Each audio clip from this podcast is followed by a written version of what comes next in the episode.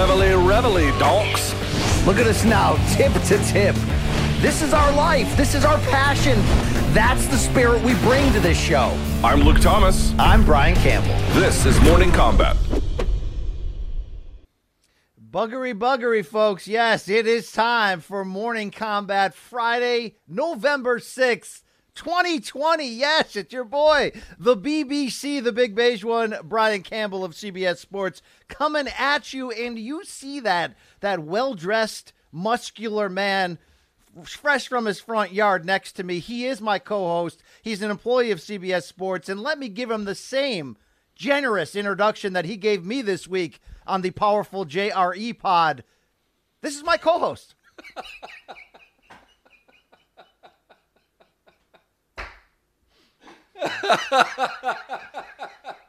That's a good zing.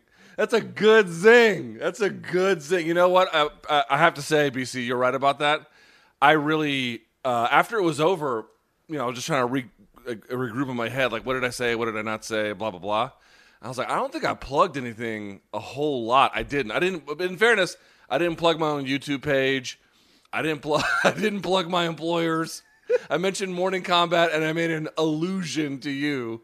I could have done a better job at plugging things. So sorry Well, about that. But I do love plugged. Hopefully you plugged Joe enough where he wants you back, and then you can come full on MK merch coming out of your ear hole. But Luke. Uh, actually, hold on, real th- uh, because I didn't plug that much. I don't know if you noticed this. If you look in the uh, description box of the video, uh, whoever uploads those, Jamie, his producer, actually tagged my channel and tagged this channel in the description box. So shouts to Jamie for doing that. Shout outs to everybody. Uh, Luke, it's Friday. It's our fun show. We preview the weekend. We got that nice orange font right there. That's very uh, accosting. And uh, Jay's back this week. I'm not going to bring the man on, Yeah, but he's fresh no. off No, his no talking close-up. yet, Jay. No talking yet. Wait, Jay. Wait, hold on, real quick, Jay. Oh. Jay, did you buy a a microphone guard? What are you? What the hell are you? What are you in the sound studio, Jay? What what is Uh, that? I It's called a I pop already- filter. Yes, Brian. Uh, us professional folks who uh, do this sort of thing for a living. Uh, you have one. It's it's the foamy thing on your microphone. All It's right. right there. There it's go the the same ratings. thing, but but Uh, different. pot filter. Wow, Jay getting a head start on that New Jersey legalization there. Uh, congratulations there, Jay. Thank you. For Thank your you. service. I'm in New York, by the way. I'm in New All York. right, all right. You can BC, unplug. can I tell you how excited? Go away, Jay. Can I tell you how excited I am for New Jersey legalizing marijuana when we get back to the Jersey City studios? That is going to make my train ride up and back Yes. so much better. You're gonna be all lit up again, right? You know what I'm saying? I be can't great. wait. Uh, room service diaries are going to be a lot more fun as well. So shout out to that. Shout out to our fans and listeners. Please like the video, subscribe to the podcast. Uh, whether this is deep in your ear hole or you're face to face with us at the moment, uh, and as well, look, you see Luke Thomas uh, really modeling that fine black hoodie, hoodless, excuse me, sweatshirt. And uh, you can find that and much more when you're talking about MK merch. Here's where I want you to go store.sho.com. Uh, a lot of people in our family are repping this. We, we see them on Wednesdays when we when we show the fan submissions. Uh, shout out to Bill and Jen of Bill and Jen's RV Adventure on uh, Instagram. They're wearing this shit all over the country. So shout out to them as well. Also, 30 day free trial on Showtime. Go to Showtime.com. Look, you'll get the boxing, you'll get the documentaries, you'll get all that stuff. It's 30 days. You can see if you like this, or you can go out out in your backyard. All right, pound some of that shit. All right, we don't care. Whatever you got to do right there. Luke, I'm not going to f around because people they want us to get right right into it. Right? They want us to just they want us to dive right in. Do you have any uh anything you want to add before we go, Luke? Excited for the weekend, excited for today's show. I like mixing it up where you get to host the Friday program. We were balls tired last week and people were commenting on that, but I think we're fully caffeinated and ready to go today. So let's rock. Yeah, absolutely. And shout out to your live chat on Thursday. The the lovely uh, Luke Jr. came on and uh, and it was a cute moment, Luke. It was a very heartfelt moment. Okay. She's learning the words owls and apples. I'm very She's excited. about it. fantastic. She's she's she's probably number two on the uh, family MK power rankings behind Reggie Jackson the cat. So big fan of of the little one right there. Let's get into our topics for the day as we look ahead. We'll look back, all that, and then some. Tall, pale, and handsome BC staring the ship. And Luke, we start out Saturday night. It's UFC Fight Night, Las Vegas from the Apex Center, and we got a really good light heavyweight matchup in the main event that nobody's talking about. It's Marreta Thiago Santos taking on former title contender challenger and a guy who's really uh, brought himself back at 40. It's Glover Teixeira. This will be on ESPN2 and the Plus simulcast. But Luke, we talked about this a bit on Wednesday with the announcement from Dana White that Adesanya Blachowicz is next in that title picture. What do we do with this fight? Is it is this still hey, maybe it's maybe it's one more step to the top. How are you gauging your interest level for this knowing that the winner, even if it's spectacular, probably not going to get that instant reward? You know, I um I mean, I'm sort of looking at it two ways. It's a little bit of a redemption story, frankly, for either guy. So in different ways, obviously. It should be noted this fight they tried to make in September of this year, and COVID knocked it out. They tried to make, or well, there was an injury one way or the other. They tried to make it in, uh, let's see, no, excuse me, September, then October, and now in November it looks like it's finally going to go through. Knock on wood, I guess we'll see. But you know, something they've been trying to do here for a while. But the reason why I say it's a bit of a redemption story is. I think after Glover had lost to Jon Jones and then lost to Remember, he lost to Gustafsson and he lost to Rumble, and he lost um, to the latter two by stoppage, and especially to the Rumble one, it was really bad. You know, he had some rough runs along the way, but those are the only guys he's lost to, uh, except Corey Anderson, who I guess he got out wrestled by, but he's not there anymore. Anyway, you know, after all of these fights where he's kind of up, he's kind of down, he beat Cannonier, but he was bigger and blah blah blah. You know, you kind of left. Uh, not you didn't think you sucked any or something, but you kind of left the proverbial you to Sheriff for dead on the side of the road. Well, I mean, hello everyone. Let's wake up to the reality that we're facing. He has wins consecutively over Karl Roberson, which he won via stoppage. He stopped Ion Cutelaba. He had a split decision over Krylov, but he won. Uh, and then he beat Anthony Smith. He stopped him in the fifth round.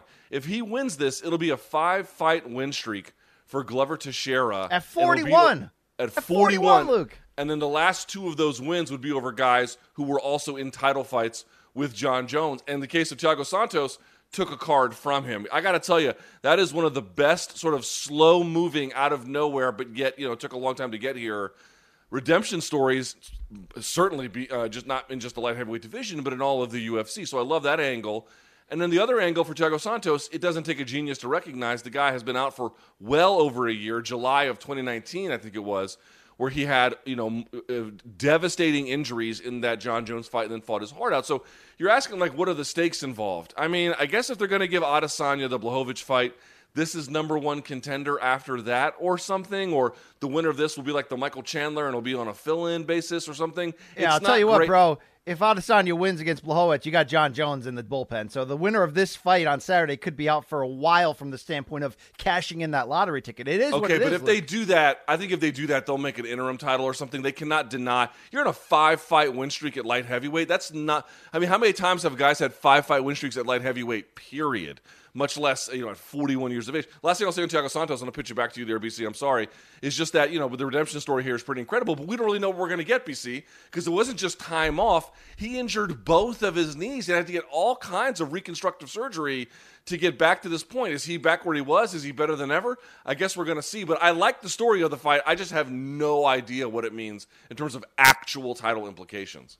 Yeah, I certainly like the sneaky potential for action, the way the styles clash. I mean, look, there's a stud matchup considering, as you mentioned, that Glover has uh, has you know refurbished himself, and uh, you know, look, they talked a lot on the on oddly enough on the Bellator broadcast on Thursday night, where Achilles Mota, who we'll get into when we re- recap Bellator 251, had a good showing there before losing, and Mike Goldberg saying, look, you know, he's one of those guys in Glover Teixeira's camp there in in uh, Danbury, Connecticut, who's really pushing him, and he's got all these young guys, and he's leading this this team, and he's found a way to get back to the top and, and be aggressive and strong and young again. And that's a fun story. But to me, it's all about Thiago Santos because it's not just can he come back from those devastating injuries? Oh, and oh, by the way, he just had COVID, which pushed this back a while. But Luke, it's the fact that he comes into this fresh off like the mountaintop moment of his career. Yes, he lost to Jon Jones, but a lot of us scored it against Jon Jones in that fight. This was an incredible showing from Thiago Santos, not just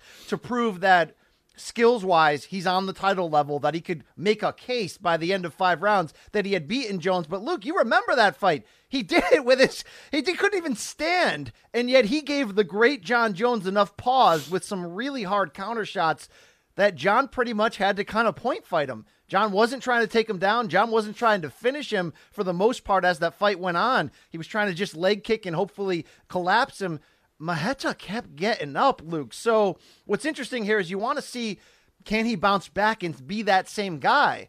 If he can't, Luke, he's 36. Like the window might be closed. He may have had his cup of coffee, his close up at the top level, and come that short of of really fulfilling himself in a career that, you know, it wasn't just a few years ago, Luke, you can agree. We looked at Thiago Santos as kind of a journeyman who didn't really know what division was right for him. What he has done in short time, both in the cage and to be honest, outside of it, shout out to him and Yana Kunitskaya. If you know where I'm going, Luke, it's Friday. I get to run the show and be weird. Um, this has been one heck of a run. Do we have history though, Luke, of people coming back at this age from this devastating of an injury and being the same guy fresh off the biggest fight? I mean, there are a lot of questions from Thiago that need answered. Uh, first of all, you're weird whether I'm hosting the show or you are. Let's just be very, very fair and clear about that. I got to be honest. A lot of times, folks want to look at injuries with guys in UFC. I mean, you ask how old Glover Teixeira is because it's worth sort of pointing out here. He's not a spring chicken. Uh, not Glover Teixeira. Excuse me, uh, Thiago Santos. He's not a spring chicken either. Uh, he's 36 years of age. Now, he's obviously a phenomenal athlete, and I don't know how much miles he's had on him total. I think there's certainly an open question about it. But I'm very skeptical that you can be the same guy back, or at least the same guy back right away. I mean, it takes some time to really you know, work yourself into it. You, we saw what uh, Shogun Rua had a lot of injuries coming out of Pride into UFC and surgeries and rehab, and he took several fights, you know, before he was himself again. And so I'm sort of expecting that, but I guess you know, modern medical science and rehabilitation maybe should give us a bit of a different consideration around that. I saw him at UFC DC. You know, walking around, he looked to be in good shape. He was with Yana Kunitskaya. Uh, he wasn't working out or anything, but you know, he didn't look like he had um, a lot of mobility issues whatsoever. So that's not the same as fighting, obviously, but I'm just saying, you know, from what the eye test can tell, and that was almost a year ago. So I guess we're going to have to see. I mean, you know, in any other sport, particularly like you were like a running back in the NFL, if you had the injuries that he had and the surgeries that he had, it's almost certain at age 36 your career would be over. You would not be performing the way you needed to to hold a, certainly a, a starting position, much less you know uh, anything else. So I don't want to bury the guy because I can't declare to you that's the case. I would just encourage folks, let's see what he's got beforehand because the the rational perspective here is that uh, as much as we might like him and as much as we want to might want to Alex Smith, you know, heroize his return to the cage, uh, you know, that's a big big hill to climb. I am, you know, I'm skeptical he could be exactly what he was. But what he was was maybe you know second, third best light, heavyweight on the planet. So that's still a, a pretty I good mean, place to be. What he was was a vicious knockout striker those last few fights when he put it together. And look, he showed a next level toughness against Jon in that fight. You know, may, maybe if anybody can do it in terms of getting back on track to a certain level, it might be him. But let's not forget, Luke, if he wins this, whether he gets a title shot next or three fights from now, he does own a knockout of Jan Blachowicz in his last victory, so that could certainly, you know, there's some interesting storylines there you'd love. You'd love to see him against Dominick Reyes. So some fun business to be had, even if the title picture has that potential to be locked up there as we move forward. Uh, Luke, there is some breaking news on Canelo we'll get into uh, in a second after this, but uh, as you look up and down this card, what else do you care about? Is there anything else in here you care about? Not the strongest card. Who's jumping out at you?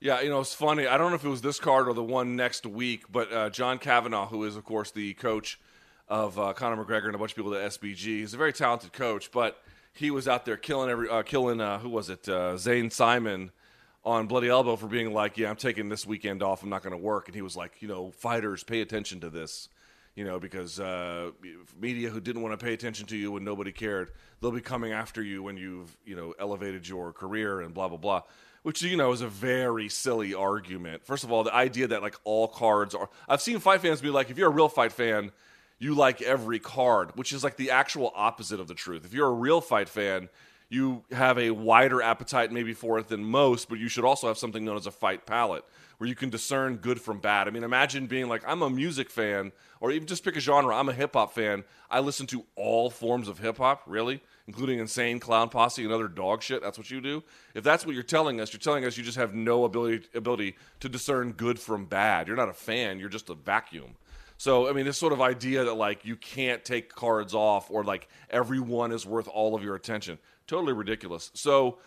With that being said, there still are some interesting fights on this card. Tanner Bosser has come out of nowhere, facing Andre Arlovsky. It's your co-main event. I don't know what to make of Andre at this late stage. Certainly not what he once was, but he doesn't want to go away quietly, and I think it's worth sort of seeing exactly what Tanner Bosser can do.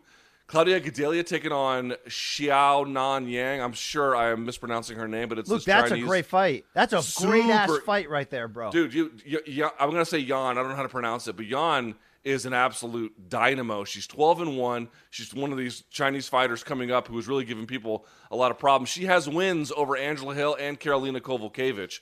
Um, she is an absolute dynamo, so that's worth paying attention to. There's a couple other ones up and down, but those are the ones I've got my eyes on. What about you? And look, Cla- Claudia has won four of five and is trying to reinvent herself, Luke, in her early 30s there in uh, in Mark Henry's camp in New Jersey, trying to mix more than just being uh, wrestling heavy. So this is a very interesting fight for sort of future title placement there in that all killer, no filler strawweight division that we love. Good God, it's 2020 and our Andre Arlovsky's still in co-main events, Luke. It's just He's got know? 19 losses, 29 wins, 19 losses. I will say a sneaky good middleweight bout on that main card between Ian Heinisch and Brendan Allen. Does that tickle you at all? I, I'm still waiting for Heinisch to figure out how to be a thing, Luke, because that backstory is it's, it's tremendous. It's it's Lightning Lee Murray style. It is. Although here's the problem for him. Brendan Allen is like I mean, he is getting he's not just getting better fight over fight. He looks to me like he could be somebody that folks are going to need to reckon with here pretty soon. Coming into the UFC, he has wins over Kevin Holland, Tom Breeze, and Kyle Daukaus, another top contender who's also going to be a force to be reckoned with as time goes on. And that Kyle Daukaus fight, he had to really earn it. But against Breeze and Kevin Holland, it was not especially close. Um, he does have three losses, but they were at a different uh, spot in his career. He looks to be the genuine article. So, like, first of all, I don't even know what the odds are. Let's see. What do the odds have it for this contest? Yeah, they've got it as a bit of a pick 'em. Uh, they got it as a pick 'em. I honestly would favor Allen to win. Heinisch has, I think, a better motor, probably a better pure wrestling. It might be a better athlete, but Brendan Allen just has this ability to command the space. Very well rounded, a lot of different gears he can go to, and that adaptability, BC, it serves him really well in fights where you know sometimes he has to lean on one skill set or the other. Like against Kevin Holland, maybe don't strike that guy too much. Kyle Daukaus, you know, lean on some of that well-rounded scrambling ability and uh, that's a tough fight for for Ian Hines. Tough fight for Brendan Allen too, but that one is a great one to pay attention to as well. Yeah, it's a very good fight. I can't wait to see that. Allen has impressed me a ton. Uh, Luke, we got to get into some breaking news. This was not planned. This was not on our rundown. But on Instagram, Canelo Alvarez, of course, the Mexican superstar, number one pound for pound on my boxing list, middleweight champion, secondary title at 168. You know him; he's the biggest star in the sport. His trainer and co-manager Eddie Reynoso has put out a statement on Instagram, and I'm going to read it. Luke, the headline is Canelo Alvarez free agent. Quote, in my role as manager and coach of Canelo, I allow myself to communicate to the boxing community and to all our fans that starting today, November 6th, Canelo becomes a free agent. So we are ready to continue with his boxing career. All this time, we've been working very hard in the gym with a lot of responsibility and discipline to be in great physical shape and ready to fight this year. And it will be! Exclamation point. Eddie closed by saying, We will announce the date, the rival, and the place very soon, and we will return stronger than ever to keep growing and showing that Mexican boxing is the best. Luke, this Whoa. is massive news. Now let's frame it. Canelo Alvarez has a lawsuit out at the moment in court in California against Golden Boy Promotions, Oscar De La Hoya, and DAZN for many reasons, mostly not following through on DAZN's end on the guarantee of 35 million per fight for his current contract, and also so, uh, a lot of backroom stuff on on how Golden Boy Promotions has has cared for him both financially and personally. Luke, we don't know the legal side yet. We haven't seen a response yet from Oscar De La Hoya and Golden Boy on whether Canelo and Eddie Reynoso can claim this. But as it pertains, Luke, if this is true, in the boxing landscape where we know there's politics, there's segregation. The best don't always fight the best. Good God, how big of a story it is it for you if Canelo Alvarez can pick and choose who he wants to fight, where, on what network, and all that starting right now? I mean, that is an amazing revelation. So I have two different responses. One, I can't help but feel like this is when um, St. Pierre declared he was a free agent. Remember that? And Dana was like, no, you're not. But he ended up getting, I think it was the Bisping fight in short order after that. So one real play here is that this is Canelo doing something to force DAZN's hand to give him something that he wants. In other words, he would not be leaving DAZN, but he would be cracking the whip on them in some kind of way to force a resolution so that whatever is happening with the lawsuit or whatever, he can just come to some kind of place where he's advantaged and given whatever he is looking for. The specifics of that, obviously, hard to tell. That's one read on this. The other read is that they're actually right and that he has freed himself from the contract. I mean, let's just call it what it is, BC. We know that the guy who uh, runs Showtime Sports, Stephen Espinoza, on the record has said, you know, to the extent that Canelo were ever a free agent, I know Showtime would want him. I don't know what kind of relationship Canelo has with Top Rank, but when you're Canelo, everyone wants to have a good relationship with you. And I imagine Bob Arum would want his services, and it would go on and on, and, and, and just from there everyone who anybody who knows anything about boxing or is in the boxing business if Canelo were a free agent would want to do business with him. Because as you mentioned he is the pound for pound best. He's arguably the biggest star. Even on pay-per-view in this climate with the right fight I think he could sell a shit ton. You've missed your windows for the dates around Mexican boxing uh, uh, Cinco de Mayo and then Mexican New Year but still it wouldn't matter. If he could come up with some kind of BC let's call it December surprise that would be astronomical. Yeah, this is monster in every category. For the short short term of boxing, look, it's a big hit to have your number one star not fight at all this calendar year. If they're just going to parachute in and give us a fight, and oh by the way, Canelo's been in the gym. We've seen the videos because his stablemate Ryan Garcia is preparing for that big fight against Luke Campbell. So we've seen Canelo hit the bag. He's ready. Now look again, full disclaimer. Golden Boy may be able to speak on this. You know, there may be language that says, I'm sorry, you can announce that you're back, but we got many a court date that can prevent that. We'll see where that goes. But if we live in a world where this is true, Luke, just the fact, again, he's the biggest star, so that matters. He's the number one best fighter to a lot of people. That certainly matters. His style in the ring is both fun and and sort of heavy craft, so that matters. But how about this, Luke? He has a title at 160 middleweight.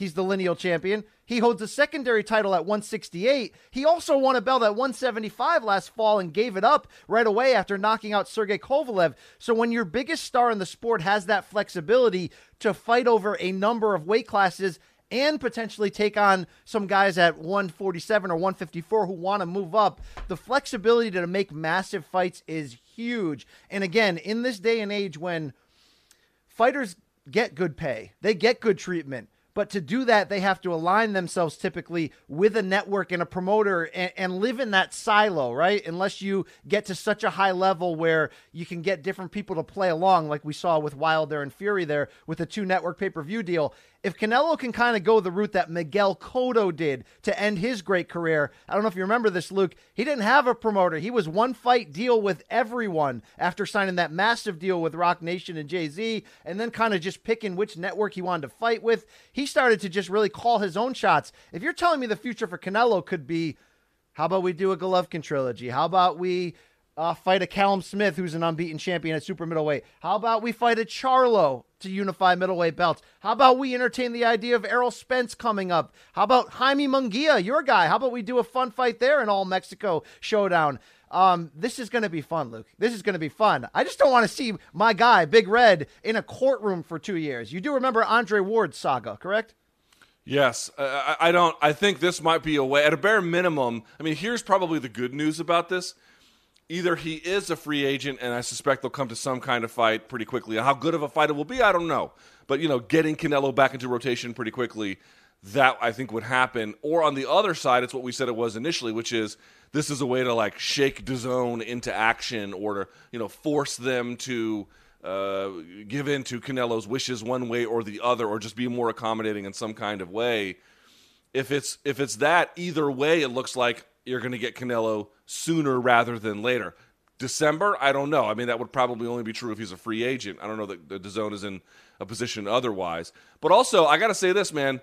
DAZN, I don't know what kind of shape they're in. And I realize we work for Showtime that makes any kind of commentary we have here somewhat biased. I, I still am a DAZN subscriber. I did not cancel my DAZN subscription. I kept it running the whole time.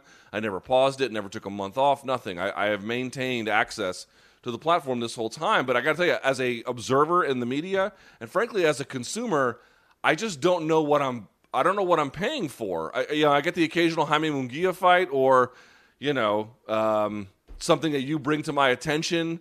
Uh, uh, Devin Haney, I think, you know, certainly is somebody who's been in DAZN uh, with DAZN, but in general, it's like, what am what am I paying for month over month?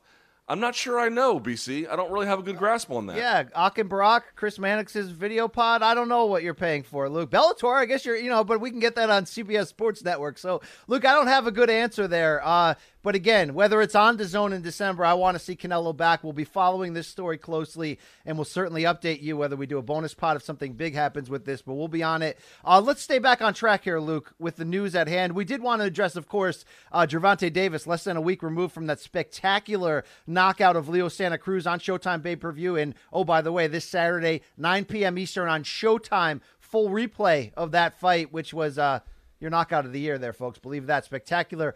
Uh, unfortunately, Luke Gervonta back in the news for potentially the wrong reasons, as sources have told Baltimore police uh, that he may have been involved in a hit and run early Wednesday.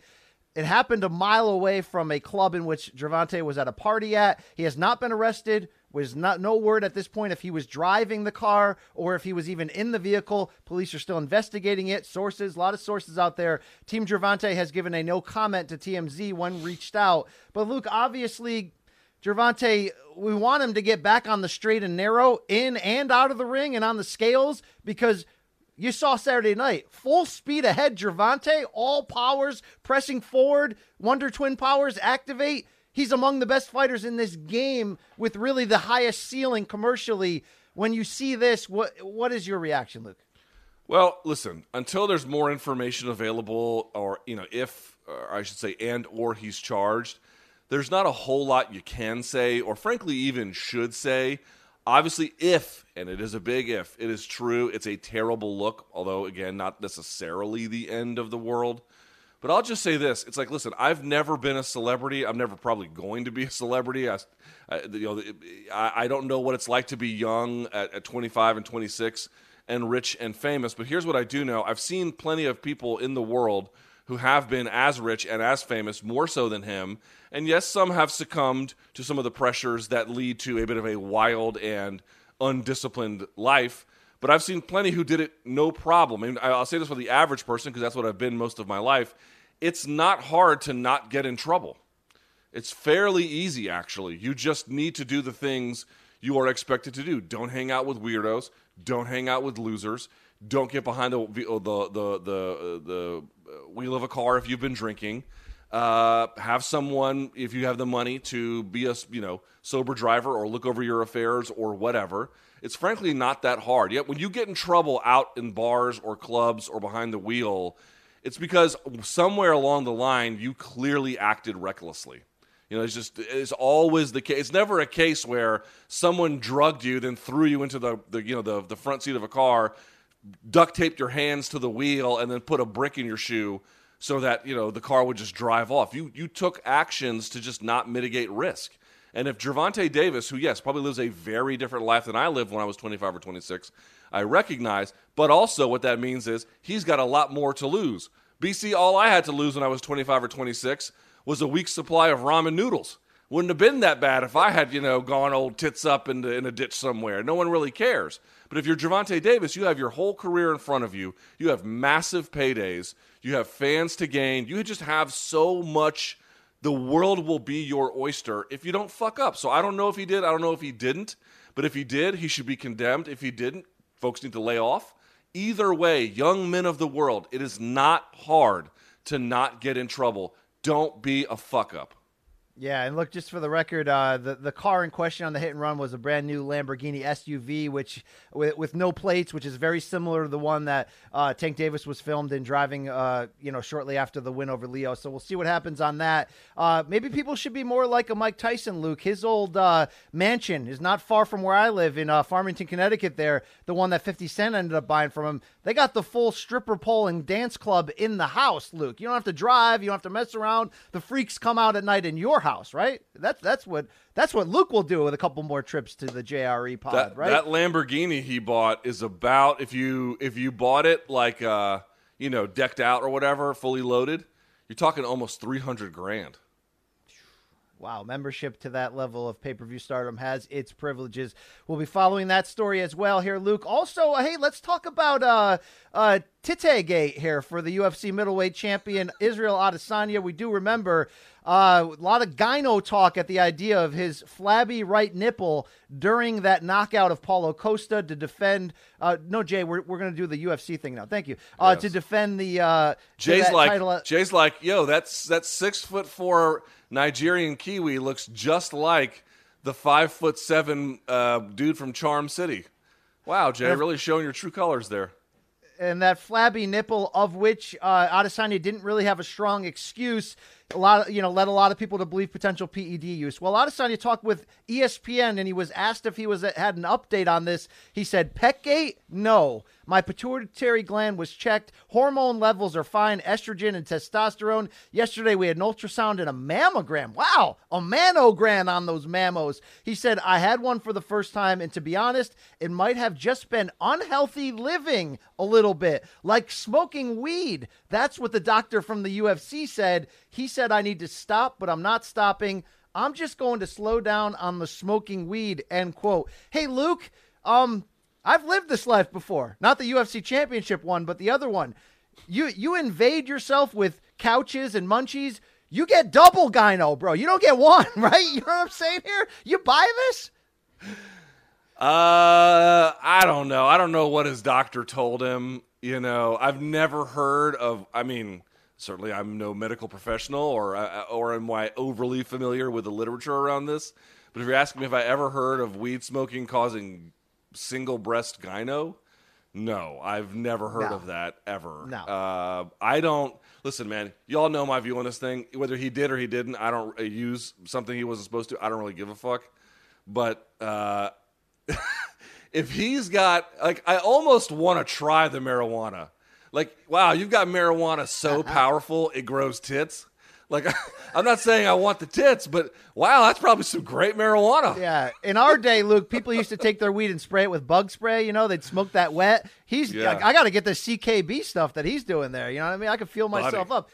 Um, Luke, I wish he just would have said, and look again. I mean, there's there's the there's the chance that this is just a medical freak or he pulled. I wish he just would have come out and said, "Yeah, I pulled a muscle during camp." And the point is, like, to to have that That's belief. better. I think it's I'm I almost like it better when people lie ed, lie in a in an educated way where I can pick and choose if I think you're lying. But when you come out and say I smoke too much weed, it does like come on, bro. Like that that's not that doesn't cause that. I We see. So that. you you want the lie to at least if they're going to lie, you want the lie to like Make be, sense. Yeah, somewhat more plausible given what we know about the world. Yeah. I mean, Yeah. you know, it's asking. I mean, it's all a lie at the end of the day. Like I said, whether he did or he didn't, I don't give a fuck. But I, I feel the same thing about boxing promoters, by the way. They're like used car salesmen most of the time. I mean, Dana, too. All promoters. Most of the time, they're lying, Luke. I like when they lie in an Eddie Hearn fashion where you feel good about it and you're like, yeah, take my, t- bro, take, take, take all, take it, please. Like, go ahead. I, I'm fine with that. Don't lie to me in such an obvious dirtbag way. Again, I don't know the situation. It's humorous at best you and I are on that side of the fence. I can't believe you drug me, dragged me, druggeth me to this side of the fence, Luke, where I'm just like, they're all using at the end of the day. I don't care. People think that's irresponsible. They think we have a platform where we should protect the sanctity, Luke, of drug use. Luke's like, I can't wait to get to New Jersey, brother. All right. Hey, let's roll on. Connected to this story, though, Luke, Paulo Costa is going to join Deontay and Adesanya in the excuse gate. He's still talking about how he didn't really show up that night. Here's his most recent quote. I don't like to talk because it might sound as an excuse, but I had no sleep. My leg was totally impaired, and I shouldn't have fought. I should have postponed it for the next weekend or more. Ah, Luke, he's still he's still putting extra on top of that shit pile. Like, let me see if I understand this right. You're telling me that the injury is so severe, or whatever it was, that he couldn't perform up to the standard of uh, what he is accustomed to, maybe through the right hand, right? That's or the right arm. It's still the presumption there. But if you had just waited a week, you could have. Well, how fucking severe is it? If you can wait a week and you're good to go, and that would have made all the difference, you're not that injured. I just don't believe that. So I'm not saying he was 100%. I, I, in fact, I suspect he probably wasn't. I suspect there's something to be said for the fact that he probably was banged up in some kind of way that really, you know, made no a one's difference. ever. You're not 100% if you do this in practice for a living. Exactly. You can't, your, your body can't sustain this.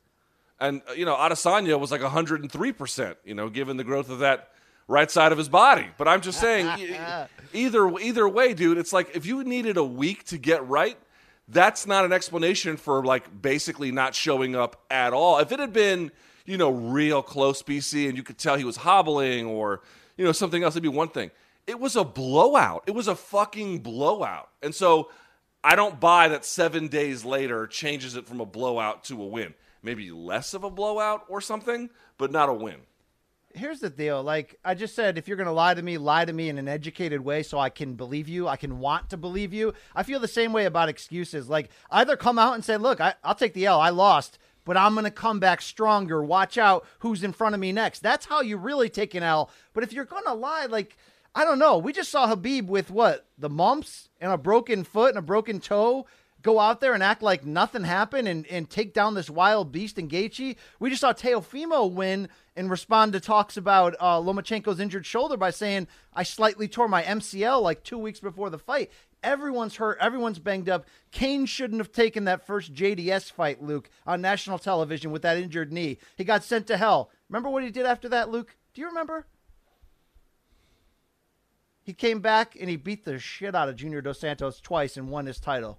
Okay, then he grew love handles and had a had a WWE run that we'd like to forget. But outside of that, Luke, he came back and did the manly thing. So, um, Cruz, like you're, Paul Cruz Costa, sorry, Paulo Costa is so damn manly. Luke, do you remember that picture that Jay just posted with him and the girls with the pink bikinis? Just post that all day on your in, on your Instagram and Twitter. No more excuses, bro. Okay, knock fools out, get back in the title picture. We will see you again because I do believe you're that good. Okay, That's or just make up make up like some kind of excuse that sounds awesome, being like I got blown so many times in the week before, in the week before the fight that there I was drained. I was look drained. At this guy. Look at this stud, bro. Guys like this should offer zero excuses because that L against Adesanya is this big, Luke, compared to this big of probably what, what he's packing. Like, I mean, come on, right? I know, but shouldn't your excuse be like, listen, I was banging so many people's mothers that I just couldn't go on anymore, and I didn't properly save myself for fight night. I'd be a lot more like, all right, shit, okay, rematch. Let's yeah. just run this one yeah. back.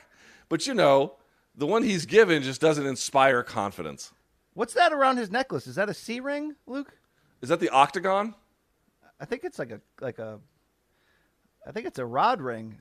Oh, it's, it's an octagon. Yeah, the, the oh, UFC sells proprietary jewelry that is very, um, you know, angular and um, uh, bad. Hey, hey, I got to give them credit. Even though they UFC did not give us the Fight Island that they sold us, have you checked out the merch?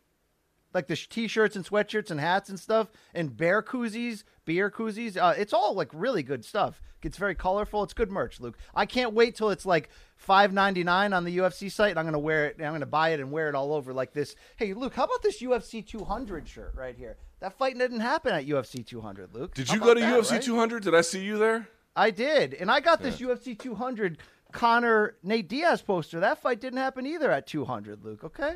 Uh, right? You know, what's funny is uh, I remember when I UFC 200, I flew out there on a Wednesday, so Wednesday morning, and I had to take. I think I, I couldn't even take direct because SiriusXM made me take uh, Southwest Airlines.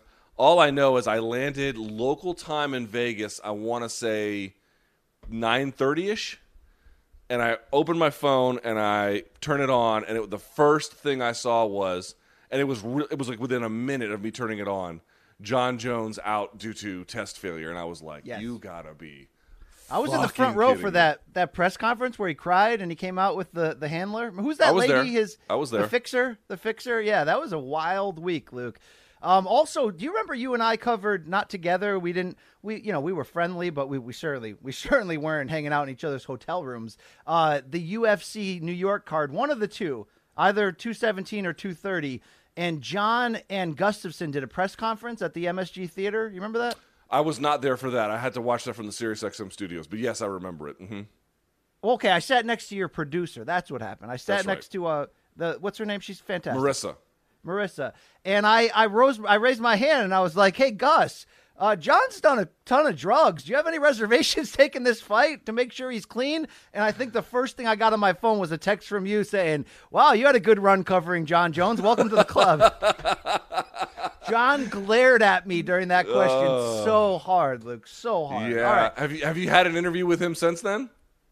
Uh, yes, and uh, it, actually two of them on camera after weigh-ins, and they went very well. I was, you know, I was fun. Look, I don't think he remembers, but uh, you didn't. You're not the only one that got shut out. He he banned Brett Okamoto for a bunch of years. Yeah, and in he did. fact, uh, Brett told me when that. He, Mhm. When he flew into Bristol one day, I was Brett's editor at the time, and I had to interview Jon because he uh, he one of the things he said, "I'll come, but I'm not talking to Okamoto," which is ridiculous because the guy's so handsome, like Joanna said, right? I mean, it's Well, they buried they buried the hatchet. I think I think that Jon and uh, Brett have a relationship now. I still to this day I really wonder what the fuck could I have possibly said for lifelong ostracism. I guarantee you it's not that big a deal. I guarantee He it. probably forgot Dude, about it. dur-. Come on. during that time, during that time, I did criticize Jon on occasion. It did happen. But if anything had gone on during that time, I was being lambasted by the fan base for my reflexive defense of Jon. It was actually kind of comical that I was the one that he got really bitter at for those reasons. I would, I God, I would, I had forgotten about it and just, you know, who gives a shit anymore because it's never going to happen. But like to this day, it's like, dude, what the fuck, what the fuck could I have possibly said that would get him this mad? Who the fuck knows, you know? All right, Luke. Let's uh, move on. We got Thursday night, last night, Thursday night's you Bellator 251 card that took place on the CBS Sports Network. That card from the sucked. Mohegan Sun. Yeah, it sucked. Look, people say, "Oh, you're Bellator shills." Well, you know, Are we? If the checks, if the check's fat enough, I will. No, I'm kidding. uh, we, look, we pres we previewed the card. The card wasn't great. We do have a couple of things to talk about. Corey Anderson made his Bellator debut, and he gave it to Melvin Manhoef two, nearly two full rounds of ground and pound Luke before stopping him, taking Manhoef down with ease. He outstruck him 38 to 1 in that opening round. And in that second round, when his corner told him to go for the finish, you saw some vicious elbows that cut Melvin open. The fight stopped right after that. After the fight, Corey Anderson said, I don't care who has the belt next, whether it's Nemkov, whether it's Phil Davis. If Phil gets the next fight, I need to fight the champion next. Your thoughts in general on this Bellator debut for OT? Look, this is arguably a situation where Manhoef shouldn't even be fighting, and, and, and not because he wasn't winning fights more recently, he was, just because of the amount of damage he's taken in his MMA and kickboxing careers over the years. And so, you know, I wasn't exactly enamored with the matchmaking, and, you know, it was also at 205. It's like, you know, Melvin is his best at 185, but okay, neither here nor there. So let's just sort of posit that Corey Anderson was taking on overmatched opposition it's a hard thing to look good when you're expected to just blow somebody out. But I'll say this I thought Corey looked awesome. You know, he was expected to look awesome, but he met all those expectations. He dictated where the fight took place. He almost dictated when the fight took place. Like he had Manhoef so defensive, reacting to not merely his pressure from his takedowns, but his fakes and his feints and everything else in between. He really had this guy not shook per se. I don't think he was afraid, but constantly worried about what Anderson was going to do and could never get out of first gear. And then he was able to look good on the feet as long as he needed to. He found the takedown when he wanted to. He passed. Um, phenomenal ground and pound in both rounds from different kinds of spaces and different kinds of ways. This was a one sided ass kicking. And not only that, Corey looked calm the whole time. He didn't look like he was rushing into anything. I mean, you might say, well, if it was a blowout, why couldn't he finish him in the first round? It's like, well, you know, BC, you know this as well as I do. A smart veteran fighter will get the finish if there really is that much of a differential, but they'll take their time. They're not going to rush anything. Okay, Jorge Masvidal, Ben Askren notwithstanding. In general, you know, they're going to patiently execute, and if there's a difference, it's going to show up pretty quickly. That's exactly what you saw. So to me, Corey Anderson had to do a lot to just kind of break even, so to speak. But he did all of that and then some. He really has come into his own. He's a smart, patient, talented, well rounded fighter. And I think, BC, and I would love to know where you're at on this, I don't think it makes sense for him to fight Phil Davis next. I understand the argument that, hey, you should fight someone else before getting Vadim Nemkov. No, he was then- saying if Davis beats Nemkov, if Davis gets the next shot and beats but this is- Nemkov, But this is my thing. Nemkov already beat Phil Davis. He already it already happened. true. I don't think Davis has done enough to warrant another title shot. I think Corey's a hot, exciting new challenger. My thought is give Davis the winner of Anderson and Nemkov. Yeah, I'm with that. And Davis is fresh off the win over Machida to get back in the win column. Um, look, Anderson, he talked a lot of stuff that can be, you can think of it as like cliche fighter talk, but I think for him it was it was real. He basically said, you know, all that stuff. I don't want to be a trash talker anymore. I don't want to be even a stand up fighter. I don't want to be the the person or the fighter that U- UFC was trying to make me. I just want to be myself and play to my strengths. Luke, if he keeps doing that, he, he's probably going to end up being the U- the Bellator light heavyweight champion. I would maybe not probably. I mean, here, here's the conversation right here: the fact that him against Nemkov is a badass fight. I really want to see that. I think Bellator has a fantastic matchup on its hands if they do make that next. And the good news again for Corey Anderson is I want to see him pretty much against all those top light heavyweights. I'm not going to play this game with you. Is Bellator's light heavyweight division, you know, stronger or better than UFC's? But I will say, if he ends up fighting Phil Davis or Machida or uh, you know Mousasi potentially and, and Nemkov, like I want to see all these matchups, and this is great. Corey Anderson looks right now ready to be a Bellator light heavyweight champion, and look, I'm happy for him if he's getting paid. Uh, in a comfortable manner, which he always felt he deserved. So big win there, expected nothing else you can say about it. Uh, Luke, did you see this interesting Derek Anderson Killys Mota fight, which was kind of interesting coming in on paper, and then Killys Mota, the Brazilian who was making his uh, second Bellator appearance, was kicking. Uh, Derek Anderson's ass all over the place in this welterweight bout, taking him down, nearly submitting him. And when D- Derek Anderson began to turn it around, it was a kick to the side of the cheek on Mota as Mota was popping up off the ground. He had one fist down, and his knee, which was down, was coming up off the canvas. So, in the moment referee Mike Beltran ruled it an illegal strike, Doctor came in, but they went to the instant replay, and rightfully so, Luke, from the stance that they got it right. The kick was legal. But tell me where I'm what I'm missing here on the rules. They still stopped the fight. They gave Derek Anderson a TKO win. It didn't look like Mota was dead. I mean, it was a it was a nice kick. I didn't think he killed him. Why in MMA, where we already are willing to stop a fight for five full minutes on any kind of foul and give that person that got hit the full time to recover, why are we not stopping the fight, having a replay official ready, getting the verdict, and then going, nope, it was clean, fight on? How the hell does Derek Anderson get a win here? because Mota couldn't continue. He was given the option. If it's a legal strike, you're given the option to. If it's DQ, if it's an illegal strike, I'm not, I could be wrong about this, but I know that he had the opportunity to continue and declined, and so that was that. Uh, but I think also, if you stop the fight, can you just, you know what? I'm not sure. I'm making shit up. I, think, don't want to speak out I of turn. I think the rule is that if you go to the replay, the fight cannot be restarted. I That's think right. that's the rule. That's that's that's exactly right. So once they did that, it was over. But I thought that. Uh, fuck, I don't know, dude. I'm actually going to speak out of turn. I don't want to speak out of turn. Here, here's what I'll say on this. The one comment Look at the I strike, though. Did you see the strike, Luke? I'm not yes. gonna look. I- So he I'm basically what happened was the- he had two knees grazing. down. He had two knees down and a hand. And what he ended up doing was, if you look closely, there's a moment where he balances on one foot and one hand, and the other knee comes up. So he just has a foot and a hand down and no knee for a split second, and the, the excuse me, the kick lands right in that space. It's a little bit hard to tell from the uh, highlight there, but you can without knowing the rules properly and before I say something I, I don't know the answer to, the only thing I had is I saw people being like, well, why aren't kicks legal if, you know, what's the functional difference between this and actually having, you know, a knee and a, a hand or both knees down? It really would be the same in the end. And I can't argue with that, BC, but here's what I would say.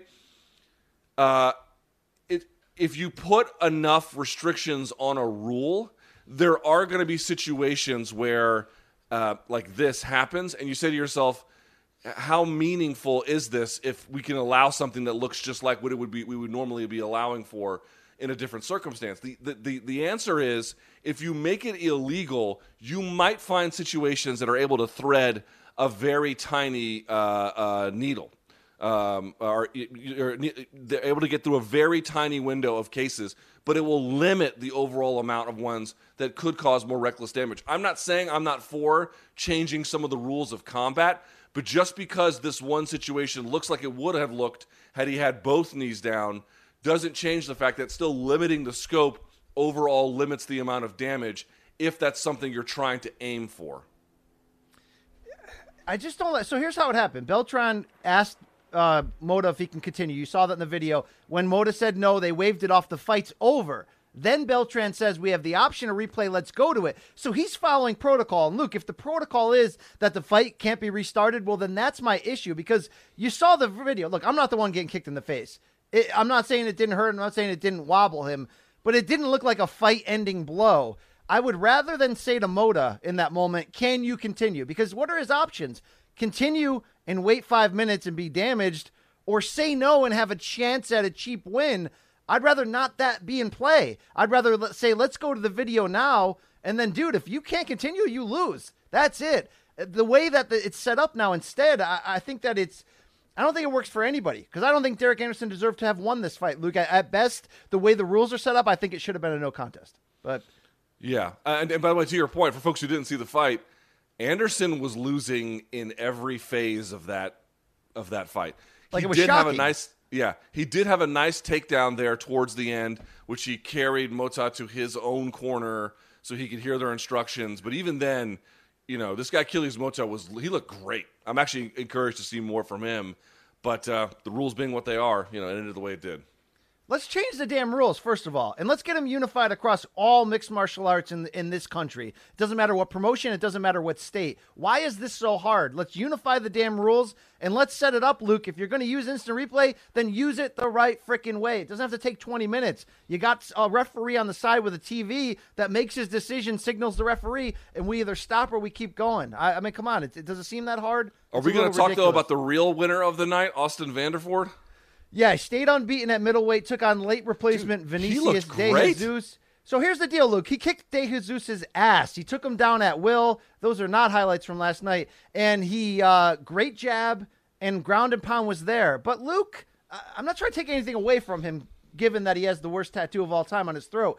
Um, did you see a guy who who ever looked like he was close to a finish? I, I I felt like I needed the finish to put that that statement on that win.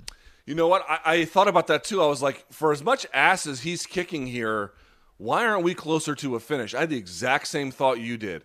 Here's what I'll say. If you guys didn't see this, I mean, Paige VanZant is his wife. She's obviously the much more famous of the two, but he's the much better fighter in every way. He is significantly more talented than she is. He looked good. Like uh, he is turning into a legitimate, real, talented fighter. It's very impressive to see how far he's come. Now he's still got a long way to go. And to your point, what about the finishing?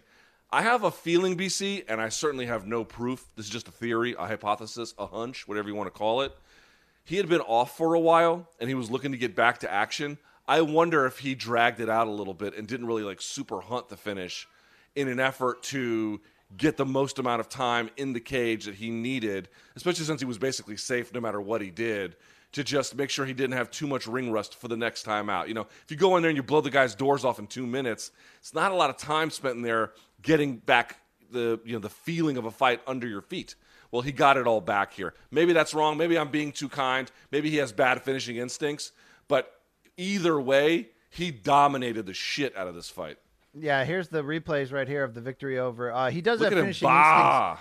Both in the marriage bed and the tattoo chair, but if he can bring that to the cage as well, Luke, uh, it'll be interesting. Uh, by the way, a lot of rumors about Paige VanZant's BKFC debut that it could come Super Bowl weekend. We'll see where that goes. I know you love yourself some PVZ. I mean, h- hard to imagine caring less, but okay. All right, let's get off of Bellator. Luke, I want to bring back in the Canelo thing real quick because we have a major update here. Uh, ESPN Deportes Salvador Rodriguez is reporting through sources that Canelo Alvarez has been released from both his Golden Boy Promotions deal and his DAZN contract. What? Luke, if this is true, this is massive. And what this Dude, would are basically you tell sure? you Wait, wait, wait, wait, wait, wait, wait. Read it one more time. He is both free from DAZN and Golden Boy. and Golden Boy. So that would tell you, if true, Luke, that they must have felt this is a legal battle that either they can't win or they don't want to go down that road and they just want to end it here.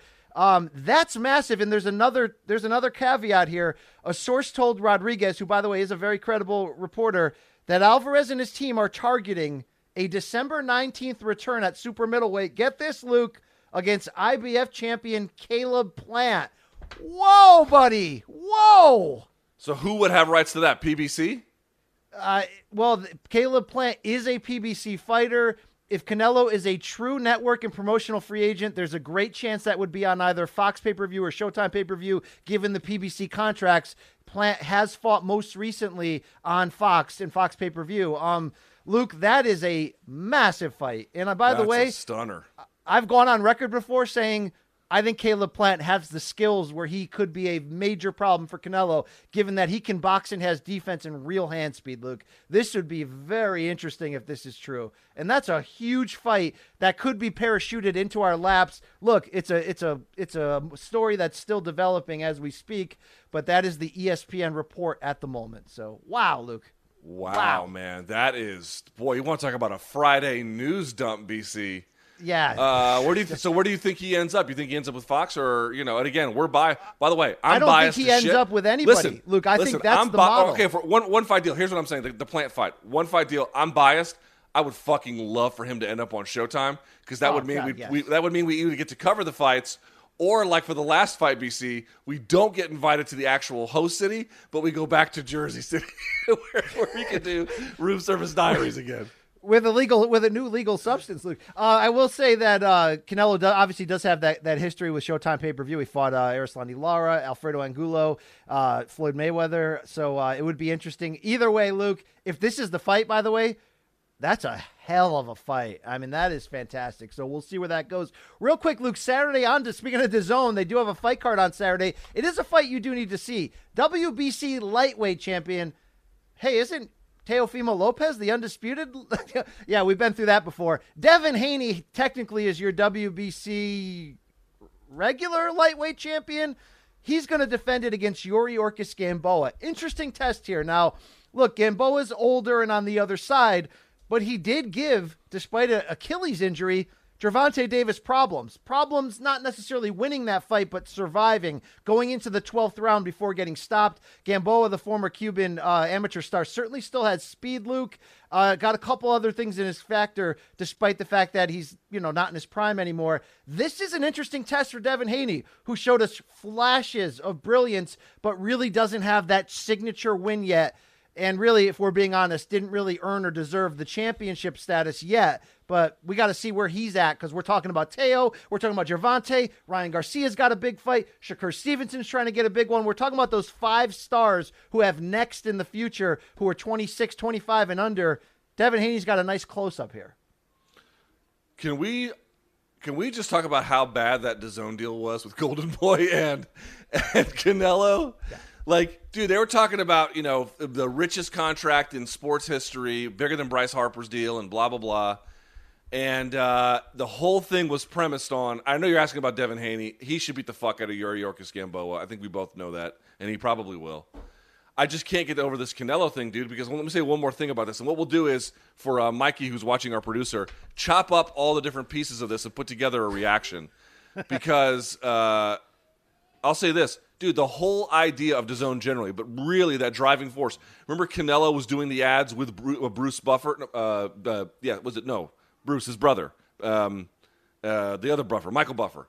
He was doing those ads where they were talking about this is the this is the end of pay per view. This is it. It's over. By the way, what the fuck does this mean for Golden Boy now that their biggest attraction is gone from the stables? Like this is a sh- this is shattering news, man.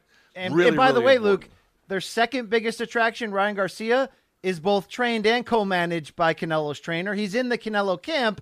And when Ryan Garcia had problems with Golden Boy a year ago, Canelo was retweeting Ryan Garcia's angry tweets. So I'm saying overall, this is bad news for DAZN. It's probably even worse. Not probably, Luke. This is massively bad for Golden Boy Promotions. This is really, really bad, Luke. We need to really spell let that me out. let me ask you. Uh, you know you know better than I do. Is it ruinous? It's certainly not ruinous because if you can retain Ryan Garcia, they also have a very, very good-looking player there in that uh, that rising unbeaten welterweight. What, what the heck's the guy's name? Uh, Virgil Ortiz Jr. Who who Luke, I'm telling you, within a year is going to be in that in that group, right? That we now have with like Spence, Crawford, Porter. He looks like the goods, but there were court filings that came out where Canelo was something like 120% of, of of Golden Boy's revenue in one calendar year a couple years back. So, I mean, they eat because of Canelo, right? Because he fights Right. It's, on paper. for folks who may not understand, for, right, to correct me if I'm wrong, BC, it's not just that Canelo brings in money, right? It's that they use Canelo to set up all kinds of deals for other fights. Yes. He's not even involved with, like a content deal, because he's sort of this leveraging chip. You lose him, you lose not only the money he generates for his fights, you lose the leverage that you get to make the content for the other ones. and by the way, that's part of the the divide between Canelo and Golden Boy. Golden Boy, because of Canelo signing his individual deal with DAZN, was able to to sign a huge deal for Golden Boy promotions in general, of which Canelo feels he should have gotten uh, a certain amount of money from because you don't get that deal without him. So there's been a lot of uh, back and forth there. But Luke, I, I'm not going to say it's ruinous, but this this removes them as a major player. This is bad news, and obviously, if you're DAZN, you you I mean you built that oligarch in Ukraine emptied his vault, and look, it may, it may be fu money to him because he's got much bigger global fish to fry. DAZN just made a big global announcement last week, but Luke, you spent all that money. 35 million per fight to get Canelo in and then spent 100 million on bringing in Triple G and again you never made the one fight that you built your platform around. I, I don't again, you know, I don't want DAZN to go away. I just want them to to make the kind of fights that makes it all worth it. And this is a this is a damaging blow, Luke.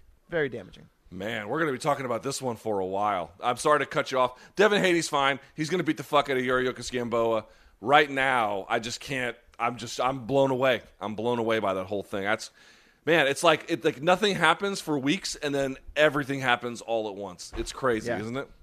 Yeah, you're more blown away than. Uh, no, I'll leave that gross joke. I'm right, more Luke, blown uh, away than Borrachinha should have been before his fight you. with Adesanya. Thank you. Very, yeah. It was I was going somewhere Lewinsky and I didn't have the hook on it. All right, Luke. Uh, we know Mike Tyson, Roy Jones going to fight later this month in November, Thanksgiving weekend. By the way, I was Uh, on Rogan's podcast about that. Are they fighting for like the Black Lives Matter uh, belt? Yeah, they- it's it's the WBC frontline belt. People need to realize this is shameless and ridiculous, but it's not a real title. WBC does this anytime they don't have a real title in a fight. If Canelo's fighting and they and he's not the WBC champion at the moment, they'll come out and create the WBC Mayan belt that has two million dollars of rubies on it. Luke, it's worthless, bro. Okay, most of these titles are worthless anyway. This is actually worthless. Okay, shout out to putting Black Lives Matter on a belt. I'm all for it, but it's worthless, Luke. Okay, um, so Mike Tyson is open, by the way, now to to fighting on past Roy Jones if things go well. And one of those things he's open for is an Evander Holyfield trilogy. Now, Holyfield is also uh, in his early 50s, but has stayed healthy and he's back in the gym attempting a similar style comeback. Here's a quote from Tyson That's always something that we can do if the people want it. If it's pragmatic enough, I'd love to do it. Uh, Luke, this feels very cart before the horse because if this Tyson Jones fight, and by the way, they are competing against the California State Commission, which is still going on record and saying if they try to knock each other out, we're going to step in. I don't know how, you know, Roy Jones is saying in every interview, I'm, I'm willing to die in there. Tyson just came out and said, I'm, I'm basically, I'm, I'm willing to execute him. Um, if this fight, there's, there's a lot of ways this fight can be fun. Let's not forget, Kimbo Slice against Ken Shamrock under the Bellator banner was sloppy as balls, but it was kind of fun at the same time. This may end up being fun. Luke, this may also be a absolute embarrassing train wreck on the level of that Mike Tyson World Tour sparring pay-per-view from 2005. You remember that? Where he Oh, fought that fat guy, Corey Sanders, in a t-shirt, and they wore headgear, and he knocked him down, and it was just like, what are we doing here? So, yeah, sure, Mike, you can have a trilogy with Holyfield, you know? Okay. You remember that? You ever seen that Onion article? It was like fat kid at pool with shirt on confuses everyone about his weight. Um, so Uh, look, I, I, I don't care about this Evander Holyfield shit. Like, I you know look, I can't sit here and lie to you and say that I wouldn't I don't, or I'm not going to watch this uh, Jones Jr. and Tyson fight. Partly because I kind of have to be kept abreast of it. I don't know if I'll buy it or what. You know, just catch the, the the stuff on social media later. But yes, I will pay attention to it in some capacity. Listen, I'll make a deal with everybody. If that fight ends up looking like what its truest believers say it will look like, where, you know, they look a little bit older, but hey, they got a little bit of life left in them, I will reserve all of the I will I will take back all the criticisms and I will say, you know what, maybe this is something we could on a limited, very careful basis. Yeah, this might be something like we could actually rounds. do. Three, four rounds. Okay, lighter yeah, right. gloves, right. But I'm telling you, if it looks like I, what I think it's going to look like, I'm going to kill it. I'm gonna I'm going to verbally assault it, and I'm going to verbally assault everyone who said it was going to be anything other than that. Or you can do what BC's doing and say, I think it's probably going to be that, and I just don't care. That's the difference. I mean, look, they, they, they're they're big enough stars. We love both of them. We're gonna care. And oh, by the way, if you're not woke to this, it's already doing monster traffic on every website. We have these talks at CBS Sports. How can we get more Tyson? Because Jones coming. Because people care. Anyone you talk to that used to watch it, they care. Obviously. Um, I, I wish they can figure it out. Figure out the best way for these guys to come out there who still have a little bit of gas left without, you know, you don't need eight rounds. We don't need 10 rounds, whatever. We'll see what happens. Uh, Luke, quickly, let's get into Dead Wrong. It's our segment we do every Friday where we look back on the week that was in the Morning Kombat universe and we find out what the hell we got wrong. I want to start off with real quick. Uh, what? There it is. Yes, dead wrong. This might be everyone's favorite segment that we do, like outside of typical fight talk, other than have you seen this shit? People love Dead Wrong. in uh in in Jay's Jay's career has uh, Jay's music career is dead wrong. Um, It's just I dead. it's just dead. I'm trying to find quickly. I have a I have a last minute edition. We always tell somebody subscribe to uh, Showtime for 30 days, and you can go on the app and you can check out that great show that we did, Luke Strikeforce Morning Kombat Classics. Somebody hit me up, and I want to shout out this guy. I can't find his name. You actually can't find it at the moment, Luke, and we are internally looking into Showtime to find out what the hell happened to our show on the app, Luke. Uh, hopefully, it didn't get cut. Hopefully, we're not cut, Luke. Uh, I'm but, gonna. I uh, want to see if that's true because I have the Showtime app. Let me see. As of right now, I checked this morning. I am dead wrong. You cannot find this show on the Showtime app, but I'm looking into getting it added on, just like I'm looking in for all you international fans out there, right? The kind who actually can pound sand outside your front door to get you the shipping you deserve for your MK merch. Uh, hopefully, I mean it's 2020. You'd think we could have this fixed in one day, but hopefully we'll get that, Luke. All right. Hey, let's start off with the actual dead wrong. All right, you ready? Okay. On Wednesday's show, Luke, during SJW Social Justice Wednesday, me, BC, said that Aljamain Sterling's gross quote was, I'm going to come on you, um, uh, Petr Yan. He actually said, I'm. Are we really at this point, Luke? This is really how we're populating a segment? All right, so his actual quote. He was uh, where, now. Now, where did Aljamain Sterling say he was going to ejaculate? This is. uh Let's parse these details. It was the press conference after beating Sandhagen, or no, it was the interview afterwards, and he said, "quote I'm coming on that ass, not on you, but on on that ass." Are you sure he didn't say I'm coming for that ass? No, he said on. Uh, that's why that soundbite became so fun, Luke. Okay, very fun. All right, so I just wanted to keep you abreast of that situation. I was wrong, Luke. Uh, just but like Adesanya, just one breast. Okay, thank you. All right, Luke. Um, you were dead wrong on Joe Rogan. You ready for this, Luke? What, when well, talking I about when talking about Jan Blachowicz first fighting at 185 before moving up to 205, Did I you were that? dead wrong. Jan Blachowicz has always been a 205. I don't think I ever said that, did I? So take that L, Luke. Take it, bro. I don't. I've right. never ever thought of him as a light heavyweight. If I said or a middleweight, if I said that, I didn't mean to because I I don't I couldn't name a 185 fight if I tried. All right. Well, um, you also this is not on our list, but you you characterized Jaime Munguia as maybe the biggest puncher in boxing.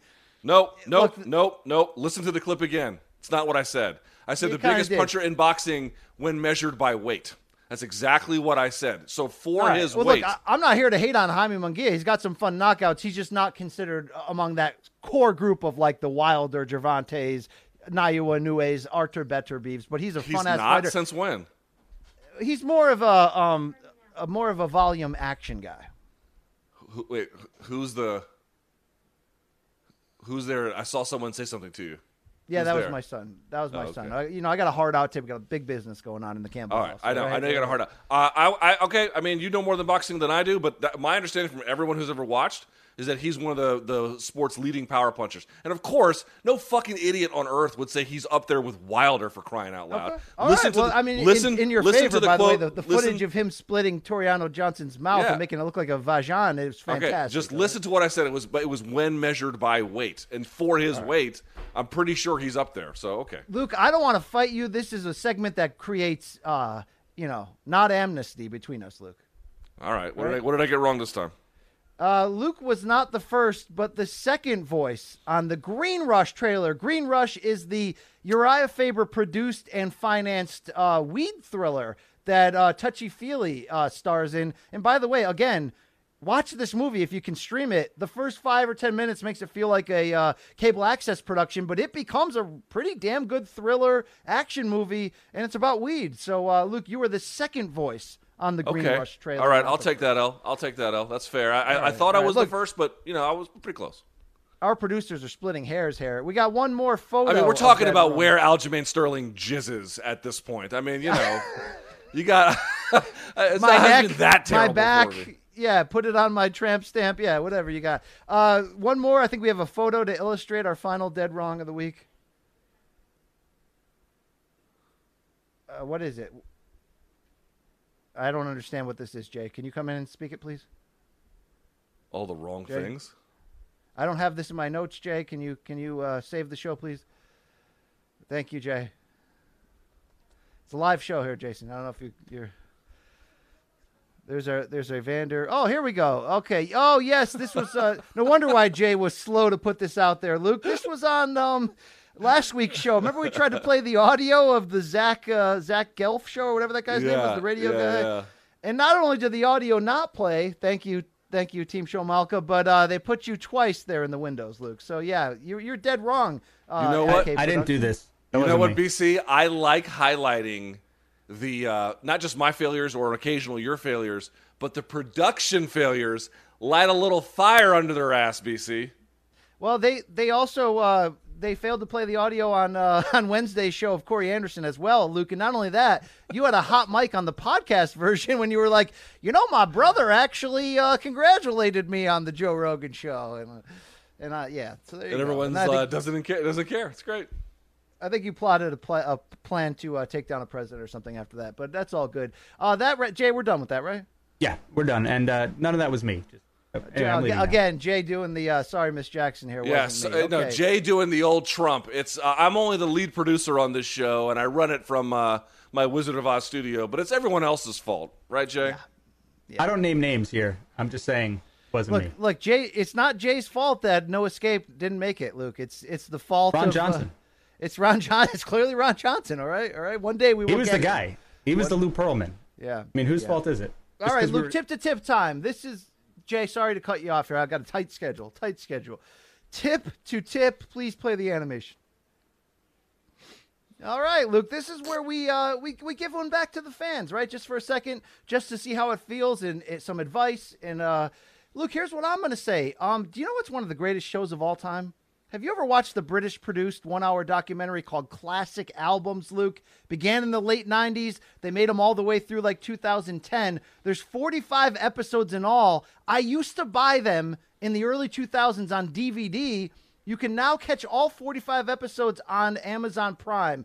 Uh, look, if you're an absolute nerd like I am on classic albums, how they were recorded, this documentary series is so badass. Uh, the Who's Who's Next is a great episode. Jimi Hendrix's, Hendrix's Electric Ladyland, plenty of classic rock ones. They even go as far as Metallica and Jay Z for episodes. And what they do, Luke, is they bring in the original producer and engineer. They bring in the the session players and background s- singers. They give you the story, how each song was written. They play you some of the original mixes, and then they recreate and play them again. It is so nerd but awesome on some very fantastic albums throughout history. Even like Elton John's "Goodbye the Yellow, Brick Road" episode is fantastic. Uh, if you're into that nerd stuff, there's plenty of them on, on Amazon Prime, which also has a crap ton of music documentaries beyond that. So that's my tip of the week. If you get down like I do on uh, all things art and vinyl and uh, midlife crises, thank you. Well, unfortunately for uh, today's tip to tip, I don't have any tip for you except I just wanted to take an opportunity because I said this on my live chat, but I want to say it on, the, on a formal uh, uh, Morning Kombat program.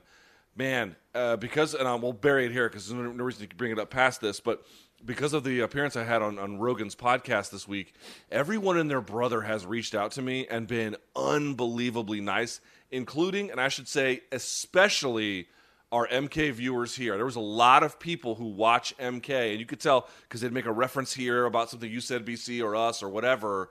About there was people in the comments being like, uh, under Rogan's video, being like, "Wow, Jay didn't fuck this up from a production standpoint." Like there was real hardcore, dyed in the wool MK fans who've been nothing but friendly. Uh, about the whole thing. If you've written me a note or, or, or DM'd me and I haven't had a chance to get back to you, please forgive me. So I just want to say on this tip to tip segment, uh, thank you to all the MK fans. Thanks to everybody, but in particular, thank you to the MK fans who watched, who shared it, who support this project, even when I don't give a proper shout out to my co host and the program more generally. You guys still showed up and you, and you've supported uh, everything that we've done here. I noticed it, so I want to take a moment on the show to say big time thanks to all you guys. You're the best, and trust me, it goes noticed, and we appreciate it very much. Fantastic, Luke. And that was, by the way, just to double down, big moment, Luke. Big moment. Okay, cool, man. You've had cool. a lot of, you've come the long way. Not on, not on Petr Yan. You've come the long way, Luke, to get here.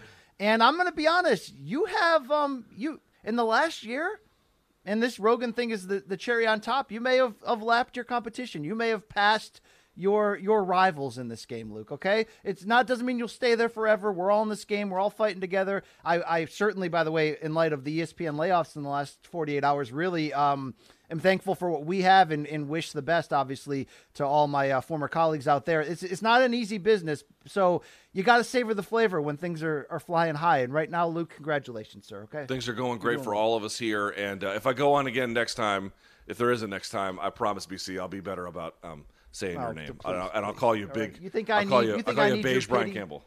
You think I need your clicks? Come on, bro. All right. Uh, I got a jet out early here. I want to give a quick shout out to the Kids Wish Network.